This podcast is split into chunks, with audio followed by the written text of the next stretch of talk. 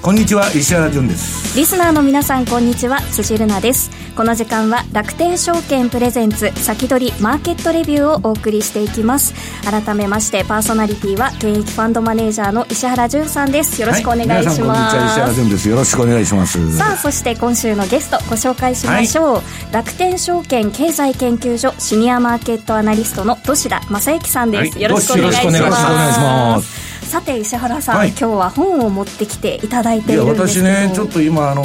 これからヨーロッパとか財政出動に出てくるなと思うんでいつでもねケインズっていうのが、はい、うん、政治家に悪用されてなんかばらまきの理論的主張みたいになってんだけど実はまあケインズっていうのはそういう人じゃないんだっていうことをまあちょっと調べてるんですけどね、はい、このブルームズベリーグループと何ですすごい面白い本なの、はい、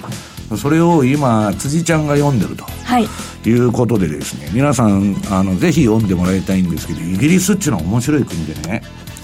まあやっぱりあのインテリ階級っていうのはすごいやつがいるわけですよ昔から。ヨーロッパの大学っていうのは日本は東大法学部だけど頂点が。全部哲学なんですねヨーロッパの大学のそのあれっていうのは。でまあバージニア・ウルフとかねそのジョン・メナード・ケインズとかいろんなのが集まって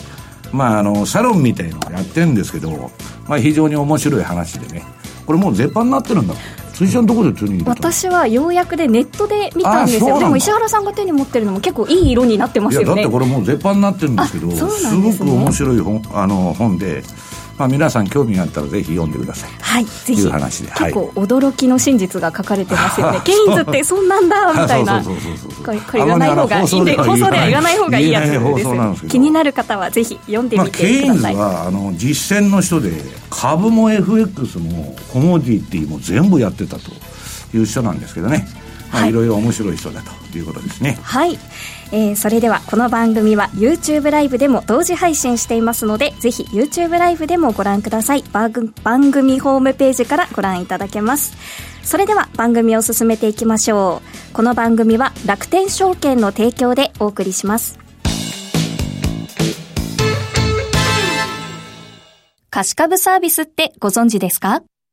貸し株サービスとは、皆さんが保有している株を楽天証券に貸し出すことで、相応分の金利が受け取れるサービスです。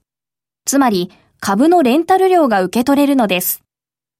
楽天証券の貸し株サービスはメリットいっぱい。年率1%以上のボーナス金利が受け取れる銘柄を多数提供しています。さらに、貸し株サービスを利用しつつ、株主優待や配当金がもらえるコースもご用意しています。詳しくは楽天証券貸株サービスで検索。楽天証券の各取扱商品などに投資いただく際は、所定の手数料や諸経費等をご負担いただく場合があります。また、各取扱商品等は価格の変動などによって損失が生じる恐れがあります。投資にかかる手数料等及びリスクについては、楽天証券ウェブサイトの投資にかかる手数料等及びリスクページや、契約締結前交付書面等をよくお読みになり、内容について十分にご理解ください。金融商品取引業者、関東財務局長、金賞第195号、楽天証券株式会社。石原淳の相場の肝。ここでは現役ファンドマネージャー石原淳さんにこれからの相場の肝について伺っていきたいと思います、はい、さてまずは告知から。えあのー、これ11月2日の土曜日にこれまあ楽天 FX さんの方なんですけどまあこれあのー、毎年、えー、東京大阪で開かれるパンローリングのですね投資戦略フェアこれ、毎年私、あの、楽天証券さんのあの、えー、スポンサードで出てるんですけど、えー、これ11月2日に今あり、えー、っと、これからありましてですね、申し込み受付中と。で、これ問い合わせが結構さっき楽天 FX さんから電話あって来てるらしいんですけど、えー、2ページ目のね、この私のね、ここ2年間ユーロ相場で、えー、必殺のテクニカルというか、まあ、儲けを、出してくれたですね、逆張りシグナルがあるんです。まあ逆張りって言っても順張りの逆張りと呼んでるんですけど、ややこしいでしょ。戻りを狙う相場が、うん、相場が200日移動平均の下にあるときは戻り売りしかしないと。うん、上にあるときは押し目買いしかしないという。で、これね、えー、っと、売買サインを出しまして、で、これまでの DVD に入ってるのかっていう問い合わせが多いらしいんですけど、いや、入ってませんと、これ楽天証券さんのセミナーのために作ったんですという話でですね、えー、興味がある人はぜひ来ていただきたいということですね。はい。えー、それでは今日は本編に入っていきましょう、はい、ケインズの話がありまして、はい、財政出動は是か非かみたいな話ですがいや、まあ、財政出動がどうせね、これ、金融政策のもう限界までいってるんで、まあ、あの、ドイツもね、もう国債全然発行してないようなあれで余力あるんで、多分ヨーロッパから出てくるんだと思うんですけど、アメリカもトランプだからまた何するかわからないと。で、減税するとかうんぬんやってますんで、またばらまくんでしょうけど、とりあえずね、相場の話で言いますと、えー、っと、これあの、この番組でも取り上げましたように、隠れ QE。要するにですね、短期の公開市場操作を高級化して、ポモ中のを一つやると。それだけでいいのに、余分に、えー、毎月600億ドル、えー、っと、短期の国債を買い上げると。もう凄まじい金のばらまきなんですよ。これするとね、皆さん株は下がらない。あ、上がるかどうかわかんないけど、とりあえず、下を、その固める体制はもうできてるのもうジャブジャブで行くとこないから。で、私はね、最近配当株後でやりますけど、えっと、米国のね、高配当銘柄買ってるんです。期間限定で。で、それはね、そういう理由があるんですけど、まあ、それにしてもですね、この二つの措置、1ページ目の今言った、二段構えのですね、余分、あの、どさくさに紛れて、600億ドルの買いまで追加したと。これはね、下値が硬くなるだろうと。で、このフェッド連銀ですね、これのバランスシートと、うん、基本的には米国株市場っていうのは全く連動してるんです。で、あのー、緩和をそのしてですね、資産増やしてるうちは買い入れて、そのわーっと相場上がってきて、で、それ最初は QE1 ですよね、この2007年の、えー、リーマン、あ、2008年のリーマンショック後 QE1 で上がったと。で、やめたら、また下がったと。で、QE2 やったと。やめたらまた下がったと。で、QE3 やったらまた上がったと。この資産がわーっと増えとるとき、上がってると。これも小学生でもわかる自作自演相場なんです。で、それについていったらいいんだけど、問題は QE3 やめたらまた下がるっちゅうんで、うんと何したかって言ったらテーパリングと。増やしも減らしもしないと。んで、これわーっとね、皆さんこの、えっと、4ページのグラフで横ばいになってるでしょ、この、ここ数年。この時は株もやっぱ止まっちゃうんです。ところがこの横ばいになった後半の時に最後にわーっと上げとるじゃないですか。これは金融政策じゃなくて、トランプが減税とか財政出動をやったためにわーっとトランプラリーっていうやつです。で、そっから資産はもう売却しますって言った途端に、また株がですね、ジグザグジグザグ。今乱高下してるわけですけど、この9月から上向いて、で、これね、2年間続くんですよ。その短期の調節は2月まで、来年の一応。で、600億ドルの買い入れはずっと続きますから、これね、どうしようさん。はい。下止めちゃおうみたいな日銀の ETF 買いじゃないけど、凄まじい効果だと。で、その上まだね、この10月30日の FOMC のこれ CME のページ見ると、もう9割の確率で利下げすると。いや、これはですね、もう、景気の、その、まあ、ちょっと指標が悪くなってきたとはいえ、120何ヶ月景気拡大期のね、末期にまだこんな金融相場やってると。これはね、少なくとも、まあ、下値が硬直するだろうなというふうに私は思ってるわけです。で、今日ね、詳しくは、あの、私は日本株の専門でないんで、どっちか言ったら米国株中心に見てんで、どっしに聞いてもらいたいんですけどね、皆さん。まあこれ、日経平均の、まあ今日の値段は入ってない、昨日までの私の順張りの標準偏差ボラティリティトレードモデルと。これね、えー、っと、相場がこの21日のボリンジャーの1シグマの上に飛び出して大陽線で。で、そこからうーっと上行っとんですよ。で、標準偏差と ADX、上の赤いのが ADX ですね。で、青いのが標準偏差なんですけど、これ一緒に低い位置から上がりまして、で、この超強烈な L というね、この灰色のマークがついてるでしょ。黄色が売りで、灰色が買いなんですけど、まあ、久しぶりに強烈な相場をやってると。でね、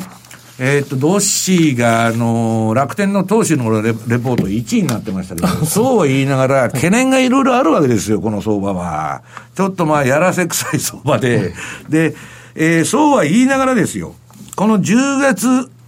の相場見ると、これ過去20年のね、エクイティクロックコムに出てる、これ無料でだ誰でも見られるんですけど、えー、全部の商品のサイクルが出てる。過去20年間のあれ見ると、まあ10月はちょっと日経平均落としてるんですけど、後半に。そっから11月また1回上げて、また落ちて、で、そっから割と年末までは、わーっと上がっていくというパターンで、で、どういうわけか最近1月が悪いんですよね。昔あの1月効果っつって、米株1月高いから日経も高いとか言ってたんですけど、最近は恵比寿天井になっちゃって、はい、東海恵比寿の。なんかまあおかしいんですけど、とりあえず循環的には非常にいい流れになってきてることは確かだと。はい、ただね、まあドッシーもその強気一辺倒じゃなくて、強気一辺倒の人はよくいるんですよ。万年強気の、まあ、いつでも会話だと、不動産屋と一緒です。行くと会話です、会話ですと。年中会話じゃないかと。で、それはともかく、えー、っと、このね、えー、っと、9ページの、私はちょっと日経平均やりすぎとるんじゃないかと思うのは、原油と日経平均相場って、原油は1日先行してるんです、日経平均に。で、オーバーレイツってチャート重ねると、全くこれ同じ動きでしょう。ただこのところ、原油が、うだうだしとる割に、日経が辻ちゃんこれ跳ねてるそうですよね。ちょっとね、やりすぎなんじゃないかという、その気分はあるんですけど、まあ、はい、うん日経平均とトピックスとか、マザーズとか、その辺の動きもバラバラなんですよね、そうですね、マザーズなんてでも、まあ、長いチャートで見ていくと、まあ、上値がどんどん切り下がっていて、うん、下落トレンドをまだ継続中なんですよね。なるほど。ただね、まあ、8ページのラリー・ウィリアムズの日経平均予測っていうのを見てもらいますと、ラリーが強気でね、ね基本的にはまあ、上げ下げあるんですよ。その、まあ、どこを買ってもいいって言っとるわけじゃないんですけど、まあ、年末までおしめ買いでいいだろうと。で、まあ、狙うのは感謝祭ラリーと、まあ、クリスマスラリーなんですけどね。まあ、ちょっと、その、先ほど言ったように、私はトランプがどうのこうの言うよりも、こんだけどし金ばらまいとったら、下がりようがねえだろうそうですね。あの、ドスンはなくなったのっていうふうに今メッセージが来てるんですけど。うん、ドスンはね、例えば今ソフトバンク今日売られたでしょ？はい。私が言ってる17兆円の両立て経済と、もう今日銀もポートフォリオ両立て、要するに皆さん資産と負債と両方増やして、で、膨張路線なんですよ。で、膨張は、えっと、バブルが延命してるうちはいいんですけど、なんかちょっと下がると、当然、辻ちゃん、借金は減らないけど、はい、資産だけドーンと落ちると、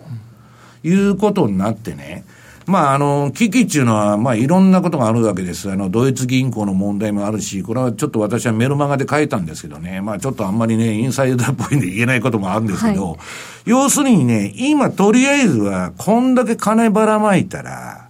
えー、っと、基金に対する対応はできてるんで、また下げたらなんかね、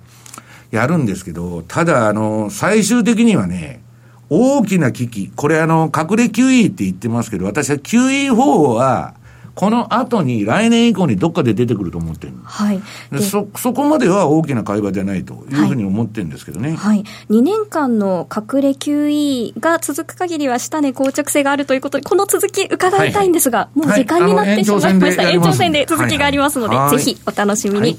以上、石原淳の相場の肝でした。豊富な情報量と多彩な機能で多くのトレーダーから支持を集める楽天証券のトレーディングツール、マーケットスピード2。マーケットスピード2では、刻一刻と変化していくマーケットで戦うため、個人投資家でも簡単に利用できるアルゴ注文を搭載。さらに、お取引に必要な情報を1画面に集約した個別銘柄画面の新設など、投資家の利便性を徹底的に追求したツールとなっています。マーケットスピード2は利用料完全無料。ぜひ一度お試しください。楽天証券の各取扱商品などに投資いただく際は、所定の手数料や諸経費等をご負担いただく場合があります。また、各取扱商品等は価格の変動などによって損失が生じる恐れがあります。投資にかかる手数料等及びリスクについては、楽天証券ウェブサイトの投資にかかる手数料等及びリスクページや契約締結前交付書面等をよくお読みになり、内容について十分にご理解ください。金融商品取引業者関東財務局長金賞第195号。楽天証券株式会社。ウィークリーマーケットレビュー。ここからは土田さんにお話を伺っていきたいと思います。はい、今日は今年の IPO の傾向とその投資ということで、この番組で IPO の日本株取り扱うの初めてですか、ね、そうですね。まあ、あの、とかく IPO っていうと、まあ、いわゆるこう公募価格と、うん、あと上場初日につける初値ですよね。まあ、どんくらい上がったのかどうか。まあ、大体こう、上場初日に注目されることが多いんですけども、ちょっと今回注目するのは、その後、にちょっと注目しようかなとは思ってます。うんはい、とはいえですね、やっぱりこう IPO 投資というと、その公募に比べて初値がいくらついたかというところで、ちょっと資料をこう用意したんですけれども、うんはい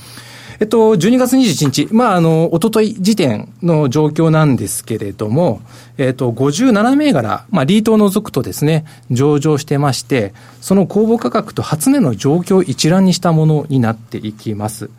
つまりあの初値が公募価格を上回った銘柄の数が51銘柄ですね。で、下回ってしまった銘柄が5銘柄。で、だけど、はい、その公開前にもらった人はいいですよね。そうですね。当たった人は。うんはい、ただまあ、ごく限られてますからね、そういう人はね。そうですね。うんで、まあ、勝率からすると51勝5敗。で、あと、公募価格と同値でついた銘柄が 1, 1銘柄あるので、1分けというところで、非常にこの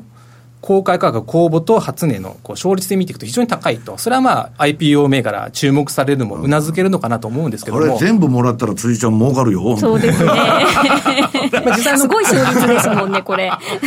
まあ個人投資家さんのサイトなんか見ても、こう IPO の初値予想みたいなまあ、個人さんでやってるサイトもあったりしますので、非常に注目度は高いんですけども、まあ、問題はその、初値をつけた後どうなったかですよね。それがまあ次の資料で用意してるんですけどこっちのが重要だしね、はい、一般投資家にとっては。じゃあそのつけた初値と、まあ一昨日の株価を比べてどうだったかなってくると、ちょ結論から申し上げてしまうと、18勝39敗というところで、ほとんどが初値を下回っているというところなんですよね。ただ、実は、あの、だから IPO は、こう、初日のお祭り騒ぎですよね、その上場から数日間の、はい、が終わってしまうと、とかくこうほったらかしにされがちなんですけども、うん、まあ、その後の方が実は面白いよって話をここからしていこうかなと思ってまして、それは非常に重要な話ですよね。はい、で、まあ、その前にですね、こう IPO と一口に言いましても、まあ、その上場する銘柄によって、企業のタイプが4つぐらいにあ分類してるわけですね。そうですね、分かれるんですね。ドッシーがしてるわけですね。はい、個人的にざっくり分けてる感じなんですけども、一つは低成長型と言われるタイプですね。うん、まあ、あまりこう、伸び盛りではないと、例えば不動産デベロッパーが上場しました、なってくると、すで、にマーケットに不動産デベロッパーっていっぱい上場してますんで、競争も厳しいですし、あまりこう稼ぐ力ってなってくると、ちょっとうんっていう、こう、首をかしげちゃう。りの銘柄ということですよね。そうですね。はい。で、あとはまあ高成長型、まあ順調に成長してますよと。まあ今回はここに注目していきます。うん、で、ちなみに、えっ、ー、と、左下の成長終盤型 ですよね。これは一番なんかダメそうじゃないですか。まあ、いわゆる大型上場って言われるのが、ここに属することが多いですよね。もう季節何年やっと上がってきたと。例えば JR 九州ですとか、あとソフトバンクですよね、通信の方の。それは出がらしみたいなもんですか、はい、いわゆる。あとは LINE っていうのも、IPO するしないって言われたときは、多分 SNS が普及していく過程で、どっちかというとこう高成長型だったんですけども、うん、上場した時にはある程度国内のマーケットがごっそり取った後。取った後で、はい、で、じゃあこの先どうかと。はい、うん、で、最後の将来期待型というのは、今こうビジネスとして成長は、あの、成立はしてないんですけども、例えばこう、緑虫から、こう飛行機の燃料を作るとか、はい、はい、東大のそうですよね。はい今、その、緑虫を使った健康食品中心にビジネスやってるんですけども、まあ、いわゆるこう、当たるとですね、世の中をがらりと変えるかもしれない、例えば技術です夢を持ってるようなところですよね。一発当たったらすごいと。はい。はいで、この中で注目するのは、高成長型右上のところになっていきます。うん、で、どういったことかというと、次の資料になっていくんですが、これあの、青い線、これ企業の価値表してます。うん、まあ最初はですね、まあ小さい会社からどんどんどんどん規模が大きくなっていくと。まあ、例えばこう100万円規模の会社が1年で200万、300万の規模になりましたってことはまあ可能なんですけども、これが規模が大きくなるつれて、時価総額10億円から20億円増やす。だんだんこう難しくなっていくので、この成長スピードってだんだん緩やかになっていくと。うん、で、まあ当然規模がでかくなったらそうですよね。そうですよね。うん、で、それにですね、赤い線の株価というのを重ねていきました。で、えっ、ー、と、チャートの左側、上場した時ですね、やっぱこう、お祭り騒ぎが、こう、起こりますので、まあ、企業の価値に比べて株価が異様に高いと。で、お祭り騒ぎ終わった後株価が下がっていくと。うん、で、しばらくほったらかしされる期間があるんですね。まあ、あの、IPO 企業の中には上場がゴールになってるところがたくさんあるそうなんですよ。はい。昔と違って、はい、小さく産んで大きく育てるじゃなしに、上場したら、そうなんです達成と。はい。アチーブメントがそこでね、えー、出ちゃったという。そうですね。で、まあ株価が低迷してる間にも着実に成長している企業っていうのがありますので、うん、どっかでですね、うん、この企業の価値に比べて株価、安くねっていうふうに。売られすぎちゃうタイミングがあるんですね。はい、その割安な時期を見つけるわけだ。そうですね、はい、で、このチャートで色で塗られてる部分がまさにそうなんですけども、その、ほったらかしにされた株価がですね、企業の価値に追いついていくっていう局面があって、ここを狙いましょうという話なんですね。でちなみに、ちょっと余談、脇見それちゃうんですけども、次、大型 IPO をどう見るかですね。もう、企業の規模も大きくなってますし、ある程度ビジネスモデルも見えてきているとなってくると、上場の時のこうお祭り騒ぎ終わった後ですね、割かし企業の価値と株価をもう普通に比較して、推移していくで展開が続いていくので、例えば大型 IPO が今後も株価を上げていくんであれば、やっぱ成長のシナリオっていうのはどうしても必要になってくると。まあ、例えばそのミクシーなんかがいいだと思うんですよね。SNS が頭打ちになってって、で、株価も動かなくなった後にですね、まあ、スマホゲームで、ちょっと別の分野でヒットしてって株価上げてったみたいな、別の稼ぎ頭を見つけてあげてたケースなんですけども、まあ、こういった形で、大型 IPO っていうのは、やっぱり今後稼げる力とより重要されていくというところですよね。まあ、つまりこう企業の価値と株価の動き、これ捉えていきましょうといったところになっていきます。なるほど。はい。でですね、ちょっと実例を持ってきたんですけども、えっ、ー、と、ここで取り上げるのはヒーローズ。ヒーローズ。はい。あの、マザーズに上場している、あの、AI の技術を持ってる会社ですね。うん、将棋とか、AI の将棋のやつですよね。はい。将棋は勝てませんからね、はい、AI に。全幅検索されちゃいますからね。はい。ねはいはい、で、このチャートなんですけども、これ週足のチャートです。で、この銘柄、今年の1月に1対2の株式分割をしているので、ちょっと修正チャートなので、ちょっと見づらい部分があるんですけども、ちょっと修正前の値段で申し上げていきますと、チャートの左側、要は上場日ですね。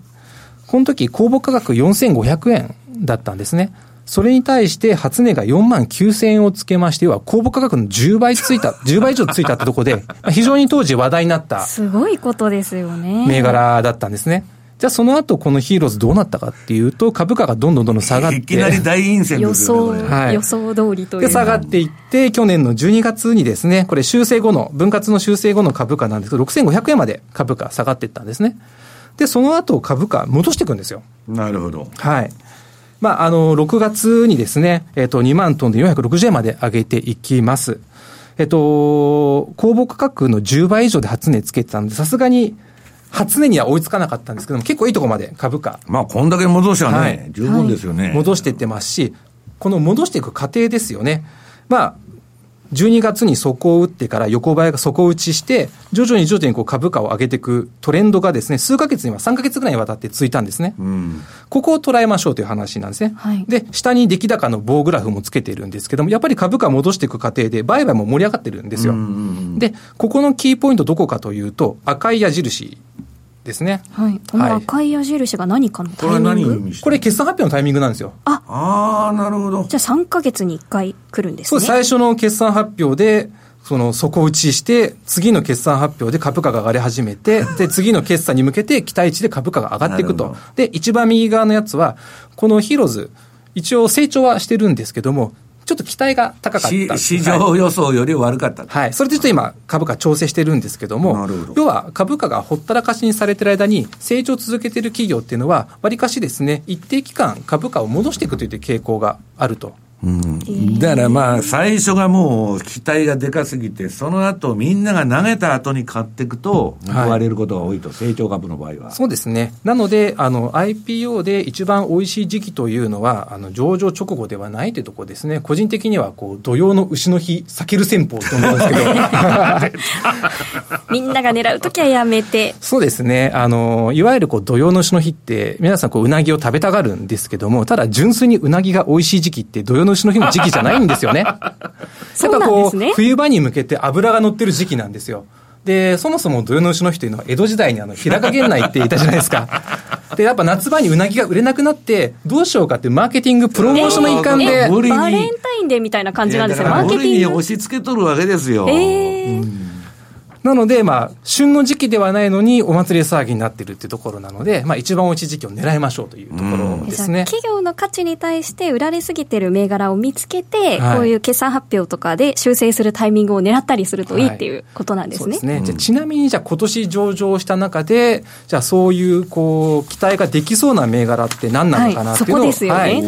次の資料を用意してるんですけども、ちょっとこれ機械的に個人の主観を除いて弾き出しました。で、条件としては、売上変化率15%以上、要は売上を15%以上伸ばしてる会社